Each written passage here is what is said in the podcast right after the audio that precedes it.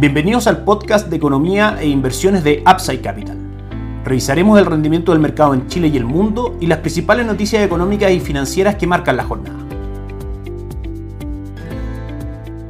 Muy buenos días, ¿cómo están ustedes? Lunes 27 de febrero de 2023, soy Ramiro Galeano, fundador de Upside Capital. Les doy la bienvenida a otra edición más de mercados en Upside Capital. Hoy día lunes veremos en extenso el comienzo del mercado durante esta semana y las principales noticias que estaremos recibiendo de allí al día viernes. Comenzamos por el dólar en Chile que marcó 826 pesos en el cierre, subiendo aproximadamente 18 pesos el día viernes, producto de la noticia que comentamos en extenso en el podcast de ese día, el índice PCE, un índice bastante completo respecto a información de aumentos de precio en Estados Unidos siguió muy de cerca por la Reserva Federal para sus decisiones de tasa política monetaria. Este índice marca por sobre lo que esperaba el mercado, rompe la tendencia bajista que traía en los últimos tres o cuatro meses y eventualmente eso genera cierto pánico en el mercado respecto a que la Reserva Federal podría seguir aumentando la tasa política monetaria incluso más de lo que el mercado tiene descontado, que hasta 5.25. Actualmente estamos en 4.75% de tasa política monetaria en Estados Unidos. Podría llegar sí o sí al 5.25 y hoy día el mercado debate si es que es necesario un alza más hasta 5 5.5%. Fue el driver principal de alzas para el dólar el día viernes. Hoy día cotiza nuestra pantalla a esta hora en 828,15, subiendo aproximadamente 3 pesos respecto al cierre del día viernes. Gráficamente hablando, respetó bastante bien la resistencia o de hecho cercana a 837, donde marcó máximos durante el día de hoy y presenta intradía una caída, como decíamos, de aproximadamente 8 pesos. Si nos vamos, por ejemplo, al dólar index, avanzó un 1.3% durante la semana pasada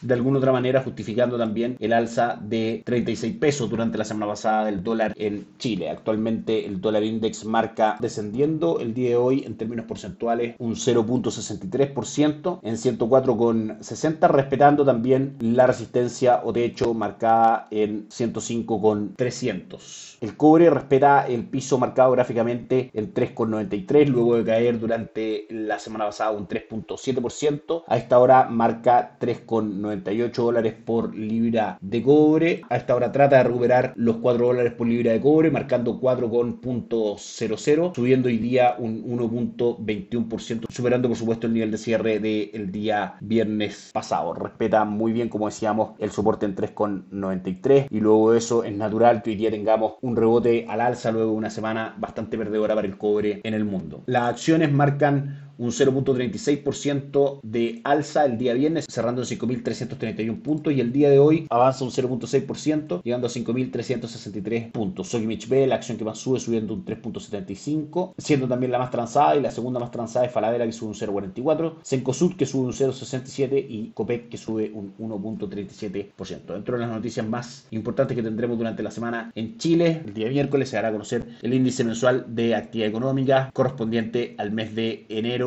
de 2023. En Upside Capital somos asesores independientes de inversión para personas y empresas que invierten en el mercado financiero tanto local como global a través de nuestro modelo de arquitectura abierta, transparentando el mundo de inversiones a nuestros clientes. No administramos capital con instrumentos propios ni recibimos el dinero de los clientes, hacemos asesoría objetiva y sin seco buscamos la mejor alternativa de inversión para cada uno de ellos y los hallamos llevando sus inversiones a alguna de las administradoras de fondos asociadas con Upside Capital, como la Red Vial y Dow Principal, entre otros. Luego mantenemos una constante comunicación con nuestros clientes, realizando supervisión y seguimiento a su estrategia de inversión a sus operaciones a través de nuestro equipo de atención a inversionistas. Bienvenidos a una asesoría objetiva sin seco y con una mirada global. Bienvenidos a Upside Capital. Suscríbete a nuestras redes sociales, el link en YouTube, Instagram y Spotify. Visítanos en www.upsidecap.cl, dejamos tus datos y te contactaremos para conversar. La semana pasada fue una mala semana para los tres índices principales de Wall Street. El Dow Jones perdió un 3% la semana pasada, siendo esta su cuarta semana consecutiva de pérdidas. El S&P 500 cayó un 2.7% y el Nasdaq, el índice tecnológico, perdió un 3.3%. Fue claramente la peor semana del año para estos tres índices de Estados Unidos. La semana parte con una buena noticia en general para los mercados, una mala noticia para la economía en Estados Unidos y ese es el mix que buscan los mercados para poder avanzar. Peores noticias macroeconómicas finalmente hablan de una menor actividad económica, menor presión inflacionaria y por ende menos incentivos para la Reserva Federal para seguir subiendo tasas en Estados Unidos. Tuvimos pedidos de bienes durables en su medición total de carácter mensual, tiene una contracción del 4.5%, se esperaba una contracción del 4% y el mes pasado había marcado avance del 5.1%, de manera que es una cifra que disminuye de manera notoria y los mercados se toman de eso para hoy día estar cotizando positivo a esta hora del día. Si bien los pedidos de bienes durables en su medición subyacente subieron un 0.7% luego del 0.1% que se esperaba y de la caída que tuvieron el mes pasado del 0.4%, las ventas de viviendas pendientes también mostraron un upside fuerte el día de hoy, marcando un 8.1% de avance versus el 1% esperado y el 1.1% del mes anterior. Sin embargo, el mercado se centra en la caída en los pedidos de bienes durables en su medición total y mensual y eso hace que hoy día tengan un buen ánimo bursátil que vamos a pasar a revisar. Durante la semana, otras cifras importantes que vamos a tener. Mañana tendremos confianza del consumidor de Conference Board en Estados Unidos, el Producto Interno Bruto de Australia que podría generar algún impacto sobre los movimientos del cobre y por sobre todo tendremos índices gerentes de compra del sector manufacturero en China que se espera esté en zona de expansión. Veremos cuál es el resultado de ese dato y con eso, por supuesto, veremos también movimientos en el cobre y por ende movimientos en el dólar en Chile. El miércoles tendremos índice de gerentes de compra en Alemania, también en el Reino Unido, IPC en Alemania y por último índice de gerentes de compra del sector manufacturero también del Instituto ISM en Estados Unidos. El día jueves, como siempre, peticiones semanales por subsidio de desempleo en Estados Unidos e IPC en la zona euro junto con la publicación de las actas de la última reunión de política monetaria del Banco Central Europeo. Por último, el día viernes tendremos índice de gerentes de compra del sector de servicios del Instituto ISM en Estados Unidos, que también, por supuesto, pueden provocar algunos movimientos de mercado. En general, como vemos, va a ser una semana con foco en los indicadores PMI, que son indicadores respecto a cómo el mercado ve el futuro del sector manufacturero y de servicios mediante encuestas realizadas a los gerentes de compra de las principales empresas de esos sectores. Esto nos dará alguna percepción respecto a, por supuesto, el ánimo de estos sectores de aquí en adelante y las respuestas de los movimientos de activos respecto a estas noticias durante esta semana. Por último, si nos vamos al mercado, vemos que en Asia la jornada es negativa, con leves caídas del Nikkei 225 de Japón de un 0.11, Hansen de Hong Kong 0.33 y el índice de Shanghai que cae un 0.28. En Europa la jornada es positiva y con fuerza el DAX alemán sube un 1.47%, el Eurostock 600 sube un 1.24%, el IBEX 35 de Madrid junto con la bolsa de Milán, Francia y Reino Unido, todas por sobre el 1% de retorno el día de hoy. Estados Unidos marca avances del Dow Jones un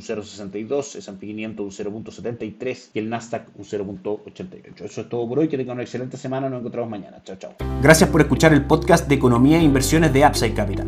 Te invitamos a visitar nuestro sitio web www.upsidecap.cl y contactarnos para brindarte una asesoría objetiva, sin sesgo y con una mirada global para tus inversiones.